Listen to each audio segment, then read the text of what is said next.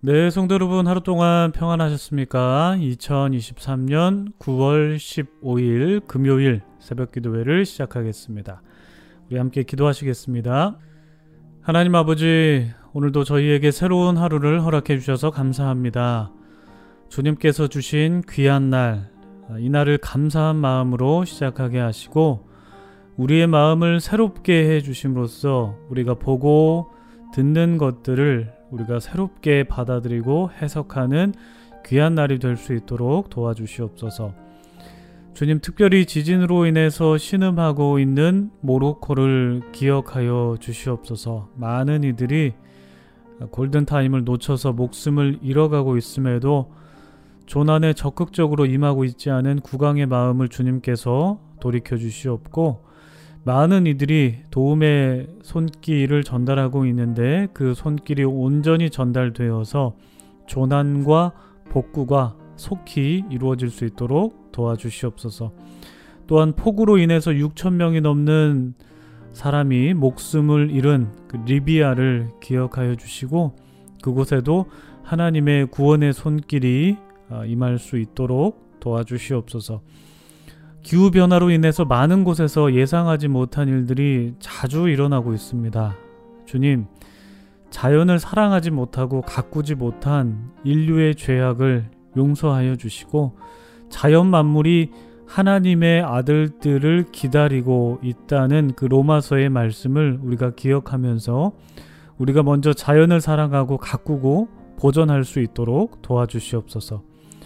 주님께서 오늘도 우리에게 주신 말씀에 감사드립니다. 이 말씀을 통하여서 하나님의 뜻을 더 깊게 깨닫게 되기를 소망하오며 이 모든 말씀을 우리 주님 예수 그리스도의 이름으로 감사하며 기도드립니다. 아멘. 네, 오늘 저희들에게 주신 하나님의 말씀은 민수기 7장 48절로 89절까지 말씀입니다. 상당히 긴 말씀이네요.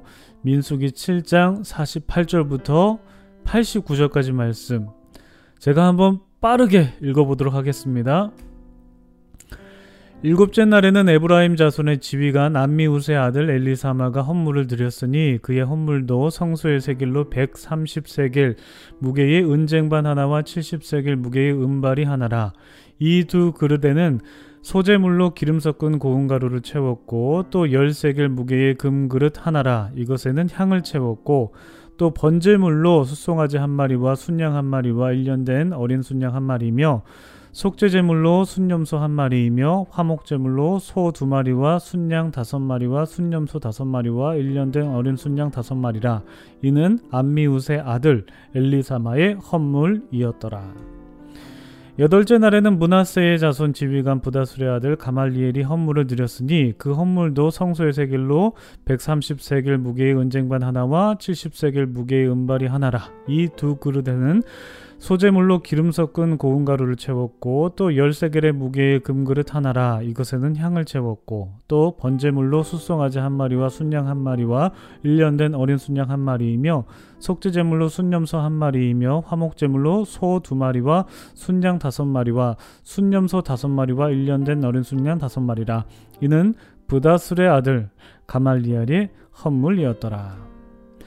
아홉째 날에는 베냐민의 자손의 지휘관 기두오니의 아들 아비단이 헌물을 드렸으니 그의 헌물도 성소의 세겔로 130세겔 무게의 은쟁반 하나와 70세겔 무게의 은발이 하나라. 이 두 그릇에는 아, 소재물로 기름 섞은 고운 가루를 채웠고 또 열세겔 무게의 금그릇 하나라 이것에는 향을 채웠고 또 번제물로 수송아지 한 마리와 순양 한 마리와 1년 된 어린 순양 한 마리이며 속죄제물로 순념소 한 마리이며 어린 화목제물로 소두 마리와 순양 다섯 마리와 순념소 다섯 마리와 1년 된 어린 순양 다섯 마리라. 이는 기드오니의 아들 아비단의 헌물이었더라 열째 날에는 단 자손의 지휘관 암미사떼의 아들 아이에셀이 헌물을 드렸으니 그의 헌물도 성소의 세겔로 130세겔 무게의 은쟁반 하나와 70세겔 무게의 은발이 하나라. 이 두 그릇에는 소재물로 기름 섞은 고운 가루를 채웠고 또 10세겔 무게의 금 그릇 하나라. 이것에는 향을 채웠고 또 번제물로 숫송아지 한 마리와 순양 한 마리와 1년 된 어린 순양 한 마리이며 속죄제물로 순념소 한 마리이며 화목제물로 소 두 마리와 순양 다섯 마리와 순 순념소 다섯 마리와 1년 된 어린 순양 다섯 마리라. 이는 암미세 때의 아들 아이에셀의 헌물이었더라. 열한째 날에는 아셀 자손의 지휘관 오그란의 아들 바기엘이 헌물을 드렸으니 그의 헌물도 성소의 세겔로 130세겔 무게의 은쟁반 하나와 70세겔 무게의 은발이 하나라. 이 두 그릇에는 소재물로 기름 섞은 고운 가루를 채웠고 또 10세겔의 무게의 금 그릇 하나라 이것에는 향을 채웠고 또 번제물로 숫송아지 한 마리와 순양 한 마리와 일년된 어린 순양 한 마리이며 속죄제물로 순념소 한 마리이며 화목제물로 소 두 마리와 순양 다섯 마리와 순념소 다섯 마리와 일년된 어린 순양 다섯 마리라 이는 오그란의 아들 바기엘의 헌물이었더라. 열두째 날에는 납달리의 자손 지휘관 에난의 아들 아히라가 헌물을 드렸으니 그의 헌물도 성소의 세겔로 130세겔 무게의 은쟁반 하나와 70세겔 무게의 은발이 하나라. 이 두 그릇에는 소재물로 기름 섞은 고운 가루를 채웠고 또 열세 겔 무게의 금그릇 하나라 이것에는 향을 채웠고 또 번제물로 숫송아지 한 마리와 순양 한 마리와 일년된 어린 순양 한 마리이며 속죄제물로 순념소 한 마리이며 화목제물로 소 두 마리와 순양 다섯 마리와 순념소 다섯 마리와 일년된 어린 순양 다섯 마리라 이는 에난의 아들 아히라의 헌물이었더라. 이는 곧 제단에 기름 바르던 날에 이스라엘 지휘관들이 드린 바 제단의 봉헌물이라 은쟁반이 열둘이요 은바리가 열둘이요 금 그릇이 열둘이니 은 쟁반은 각각 130세겔 무게요 은바리는 각각 70세겔 무게라. 성소의 세겔로 모든 기구의 은이 모두 2400세겔이요. 또 향을 채운 금 그릇이 열둘이니 성소의 세겔로 각각 10세겔 무게라. 그 그릇의 금이 모두 120세겔이요 또 번제물로 숫송아지가 12마리요 순양이 12마리요 1년 된 어린 순양이 12마리요. 그 소재물이며 속죄제물로 순념소가 12마리이며 화목제물로 숫소가 24마리이요. 순양이 60마리요. 순념소가 60마리요. 1년 된 어린 순양이 60마리라. 이는 재단에 기름 바른 후에 드린 바 재단의 봉헌물이었더라. 모세가 회막에 들어가서 여호와께 말하려 할 때에 증거궤 위 속죄소 위에 두 그룹 사이에서 자기에게 말씀하시는 목소리를 들었으니 여호와께서 그에게 말씀하심이었더라. 아멘. 네, 참 좋으신 우리 주님의 크신 은총이 우리 토론토 한인장로교회 모든 분들 가운데 오늘도 함께 하시기를 주님의 이름으로 축복합니다. 성도님들 오늘도 좋은 하루 맞이하셨습니까? 네, 오늘도 어제에 이어서 반복되는 민숙의 말씀을 읽어봤습니다. 제가 그동안 새벽 기도 성경 본문 읽었던 것 중에 오늘이 가장 빠르게 읽지 않았나라는 생각이 드네요. 그만큼 빠르게 한번 휙 읽어봤습니다. 예, 여러분 어제 말씀을 들으셨다시피 오늘 말씀은 어제 말씀과 이어지는 말씀인데요.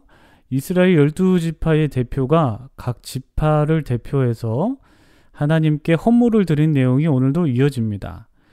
어제 신 목사님께서 은쟁반과 은바리와 뭐 그릇 같은 거죠. 뭐 소재에 대해서 말씀해 주셨는데 감사하게도 신 목사님께서 다 말씀하시지 않으셨고 제가 설교할 분량을 남겨주셔서 제가 오늘 여러분들께 좀 드릴 말씀이 있게 됐습니다. 신 목사님, thank you very 감사. 예, 여러분 오늘 저와 나눈 말씀이 무엇일까요? 어, 알고 계시죠? 네, 그렇습니다. 금그릇과 그 안에 담긴 향, 그리고 또 번제와 속죄제와 화목제의 의미가 무엇인가를 나누어 보는 것입니다. 바로 시작해 볼까요? 50절 말씀 보시겠습니다. 또 열세겔 무게의 금그릇 하나라 이것에는 향을 채웠고 아, 우리가 보는 이 개혁 개정 성경에는 어, 금그릇이다 이렇게 번역이 되어 있습니다. 그런데 우리가 이전 버전, 그러니까 개혁 개정 이전 버전 성경 보시면 개혁 성경이라고 하죠. 그 개혁 성경을 보시면 이 금 그릇이 아니라 금 숟가락이라고 번역이 되어 있습니다. 그릇하고 숟가락은 엄연히 다르죠. 다르긴 한데 왜 이렇게 다르게 번역했을까를 생각해 보면 학자들에 따르면 이렇게 말합니다. 이 금 숟가락과 금 그릇이라고 번역된 히브리어 카프라는 말이 있는데 이 카프라는 말이 이 국자 형태의 그릇이라고 합니다.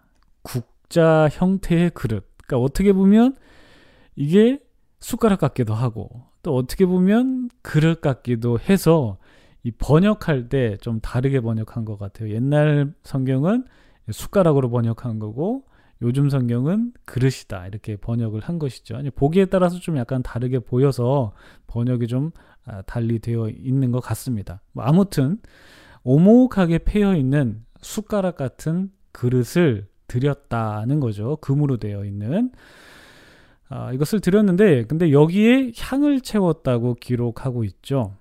근데 여러분 큐티인 갖고 계신 분들은 이 큐티인 해설을 보시면 이 향을 유향이다라고 이렇게 적어 놓았는데 근데 뭐 사실 뭐 따지고 보면 이 유향이라고 유향이라기보다는 그냥 향이라고 봐야 됩니다. 아, 뭐 굳이 뭐 이렇게 뭐 교정할 필요가 없긴 한데 그래도 정확하게 말씀을 드리면 유향은 아니고 향이 향입니다. 이 유향이라는 거는 향을 만들 때 들어가는 그냥 하나의 재료이거든요.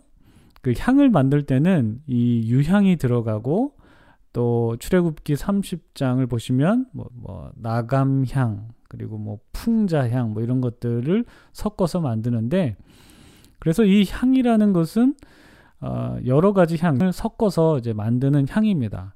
굉장히 비싼 거거든요. 근데 이 향은 언제 사용하느냐?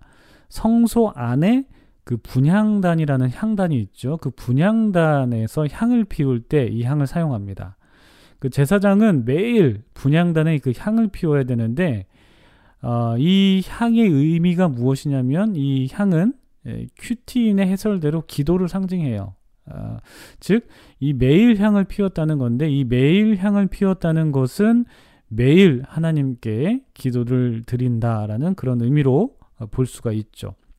그러니까 하나님께 기도하는 것은 결국 하나님과 소통하는 것을 의미하는데 특별히 오늘 본문에서는 이 하나님과 소통하는 것의 중요성을 맨 마지막 구절에서도 말씀하고 있어요. 오늘 맨 마지막 구절 89절 보시면요. 모세가 회막에 들어가서 여호와께 말하려 할 때에 증거계 위 속죄소 위에 두 그룹 사이에서 자기에게 말씀하시는 목소리를 들었으니 여호와께서 그에게 말씀하심이었더라. 그러니까 이 구절에서 모세가 여호와께 말하려 할 때, 제가 빨간 글씨로 써놨는데요. 말하려 할 때라는 말을 그 원어로 보면요, 예, 강조형으로 쓰여 있습니다. 강조형. 그러니까 이 말하려 할 때라는 이 말을 강조형으로 사용하면 그 의미가 대화를 나눈다라는 뜻으로 사용된다고 합니다. 그러니까 모세가 회막에 들어가서 여호와께 말하려 할 때라는 그 의미가 무엇이냐면 그가 하나님께 가까이 나아가서 하나님과 대화하려고 했다라는 뜻으로 이해할 수가 있죠. 여러분 대화는 일방적인 것이 아니죠. 쌍방적인 것입니다. 그래서 커뮤니케이션이 이루어져야 대화라고 볼 수가 있죠. 그래서 모세가 하나님께 일방적으로 나아가서 말하는 것이 아니라 하나님께서도 모세에게 말씀하십니다. 그런데 이 말씀하시는 이라고 번역된 히브리어도 아, 강조형으로 쓰였습니다. 근데 이제 재귀적인 강조형으로 쓰였는데 그러니까 하나님께서 직접 하신 말씀이라는 것을 강조하는 용법으로 이 말씀하시는 이라는 말이 쓰였는데 다시 말해서 이 89절, 이 전체 구절은 하나님과 모세가 굉장히 친밀하고 굉장히 긴밀하게 대화를 나누었다라는 그런 의미로 쓰였다는 것이죠.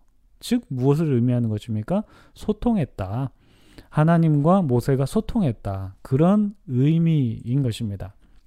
그러니까 정리를 해보면 금그릇에 향을 담는 것은 기도를 상징하는데 이 기도라는 것은 결국 기도하는 사람이 하나님과 소통하겠다라는 그런 소통을 의미하는 것이고 모세가 하나님께 나아가서 대화를 하는 것도 하나님과의 소통을 의미하는 것입니다. 하나님과 기도하며 하나님께 기도하며 하나님과 소통하는 것은 우리의 신앙생활에 있어서 정말 중요한 요소죠. 물론 우리가 하나님의 목소리를 뭐 귀로 듣기는 어렵겠지만 기록된 성경 말씀을 통해서 하나님께서 우리에게 어떤 생각을 갖게 하시는지 또 어떤 마음을 갖게 하시는지 또 기도하면서 묵상하면서 일상 속에서 하나님께서 우리에게 어떤 뜻을 주시는지 그것을 깨닫는 삶을 사는 것이 굉장히 중요하다. 그것이 하나님과 소통하는 삶이다. 이렇게 볼 수 있습니다. 이렇게 하나님과 소통하기 위해서 우리가 하나님과 만나는 특별한 공간을 만드는 것. 하나님께 기도드리는 특별한 공간, 어떤 방이 될 수 있고, 아니면 뭐 사무실 어떤 특별한 공간이 될 수 있고, 아니면 교회가 될 수 있고, 그런 특별한 공간을 마련하는 것이 굉장히 중요하다고 볼 수 있고, 또 공간뿐만 아니라 시간을 정해놓고 기도하는 것도 중요하겠죠. 뭐 아침 시간이 될 수 있고, 저녁 시간이 될 수 있고, 아니면 오후 시간도 될 수 있고, 특 특별하게 특정한 시간을 정해놓고 기도하는 것도 중요하겠습니다. 아니면 뭐 특정한 장소와 특정한 시간을 정해놓지 않더라도 언제나 어디서나 하나님과 교제하면서 하나님과 인격적인 관계를 쌓아나가는 것이 우리의 삶의 여정에서 반드시 동반되어야 하는 신앙적인 활동이다라고 말씀드릴 수 있겠습니다. 여러분, 우리 모두가 하나님과 소통하기 위해서 하나님께 기도하고 또 하나님의 음성을 듣길 바라는 여러분들 되시기 바랍니다.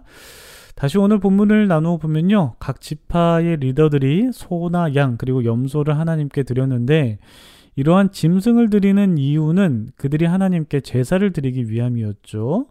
세 가지 제사를 드렸습니다. 그렇죠? 번제 드리고 속죄제 드리고 화목제 드리기 위해서 제, 그 제물을 드렸습니다. 사실 이 제사, 뭐 번제, 속죄제, 화목제 이 제사의 특징은 우리가 레위기 공부할 때 이미 다 나눈 내용입니다. 그래서 뭐 특별히 뭐 부가적으로 드릴 말씀은 없는데 그래도 각 제사의 핵심적인 의미만 좀 나누어 본다면 먼저 번제는 그냥 다 드리는 겁니다. 뭐 가죽을 제외한 모든 것을 재단에 올려서 다 태워서 드리는 제사죠. 가죽은 제사장이 가져가고 모두 다 태우는 것이 번제인데 그래서 이 번제의 의미를 흔히들 온전한 헌신이라고 해석하죠. 그러니까 모든 것을 하나님께 다 드리는 제사인 만큼 우리의 전 존재를 하나님께 드린다라는 차원으로 해석하는 것이죠. 그래서 이 의미를 살려서 과거에는 헌신 예배를 드렸죠. 뭐 무슨 무슨 성교회 무슨 무슨 부서 헌신 예배라고 해서 그 부서가 예배를 주관하면서 헌신 예배를 드렸는데 그 헌신 예배의 의미가 바로 이 번제의 성격과 유사하다라고 보시면 됩니다. 내 모든 것을 하나님께 드리겠다라고 그렇게 고백하면서 드리는 예배가 헌신 예배이기 때문에 아, 헌신 예배의 성격과 번제의 성격이 좀 유사하다라고 보실 수 있고 로마서 12장에서 우리의 몸을 하나님께 드려야 된다. 아, 바울이 권면하는데 우리의 전 존재를 하나님께 드리는 것이 바로 번제의 의미다라고 또 확장해서 생각하시면 되겠습니다. 그래서 이스라엘 리더들이 번제를 드렸다는 것은 이스라엘의 모든 지파가 하나님께 드림이 되었다. 곧 고르반이라고 하죠. 하나님께 드림이 되었다. 하나님께 바쳐지는 제물이 되었다라는 그런 의미에서 번제를 드린 것입니다. 그런가 하면 속죄제는 말 그대로 죄를 속하는 속성이 있는 제사죠. 그러니까 하나님께 범죄하였을 때나 사람에게 죄를 지었을 때 그 죄를 용서받기 위해서 속죄제를 드리는데 뭐 사실 뭐 특정한 죄를 범하지 않더라도 속죄제를 드리긴 합니다. 뭐 번제와 속죄제 짜, 짝으로 하나님께 제사를 드리는 표현이 성경 곳곳에 나와 있는데 이 속죄제를 드리는 의미는 뭐 속죄의 기능도 있겠지만 정결을 의미하기도 합니다. 그러니까 하나님의 은혜로 정결함을 입어서 거룩하고 성결하게 살겠다란 그런 고백이 담긴 제사가 바로 이 속죄제라고 보시면 됩니다. 그래서 이 속죄제를 아, 우리의 신앙생활의 차원에 적용해 보면은 회개가 될 수 있겠죠. 회개. 물론 우리의 죄가 예수 그리스도의 보혈로 단번에 용서받긴 했지만 여전히 우리는 죄인으로서 이 세상을 살아가기 때문에 이 세상을 살아가면서 거룩하게 살아가기 위해서 이 회개라는 신앙적인 행위를 하죠. 그래서 우리의 죄악된 모습을 되돌아보기도 하고 또 뉘우치고 거룩하게 살아가겠다고 결단하면서 우리의 삶을 하나님께 드리겠습니다. 이렇게 고백하는데 그게 바로 속죄제의 속성과 비슷하다. 이렇게 보시면 됩니다. 그 마지막으로 화목제는 뭐 여러분들 다 아실 겁니다. 이스라엘 5대 제사 중에 유독 특별히 이 화목제의 제물만 예배자들이 먹을 수 있었는데 뭐 제물을 드리는 사람뿐만 아니라 뭐 이웃에게도 이 제물을 나눠줌으로써 축제의 장이 열리는 제사가 바로 이 화목제죠. 그래서 이 화목제를 흔히들 분배 제사라고도 표현합니다. 분배. 그러니까 재물을 나누어서 먹는다라는 의미에서 분배 제사라고 명명하는데 이 화목제를 드림으로써 죄로 인해 단절되었던 하나님과 사람의 관계가 화목하게 되었죠. 뿐만 아니라 사람들 간에 어긋났던 관계도 화목하게 되었다는 의미를 담고 있는 제사가 바로 이 화목제입니다. 그래서 이스라엘 백성의 대표가 이렇게 번제, 속죄제, 화목제를 드리고 또 금그릇에 향을 채우면서 하나님과 소통하는 상징적인 예물을 드렸는데 또 우리가 어제 말씀을 상기해 보면 은쟁반과 은발이 또 소재를 드림으로써 그들의 정성을 하나님께 드렸는데 그런데 중요한 점 모두 다 똑같은 제물을 드렸다는 거죠. 그래서 그들이 분명 지파는 다릅니다. 지파마다 숫자도 달라요. 다르지만 그들이 똑같은 재물을 드렸다는 것은 그들이 하나 돼서 하나님을 섬기겠다라는 차원에서 예배를 드렸고 또 그런 고백과 다짐을 하나님께 올려드렸다는 것입니다. 여러분 오늘 말씀 보시면서 우리도 하나님과 좀 긴밀하게 소통하고 우리의 삶을 주님께 드리면서 하나님과 화목하고 이웃과도 화목하겠다라고 고백하시면서 하루를 시작해 보시는 것은 어떠실까요? 오늘 말씀 기억하시면서 하나님께 기도하겠습니다. 기도하겠습니다.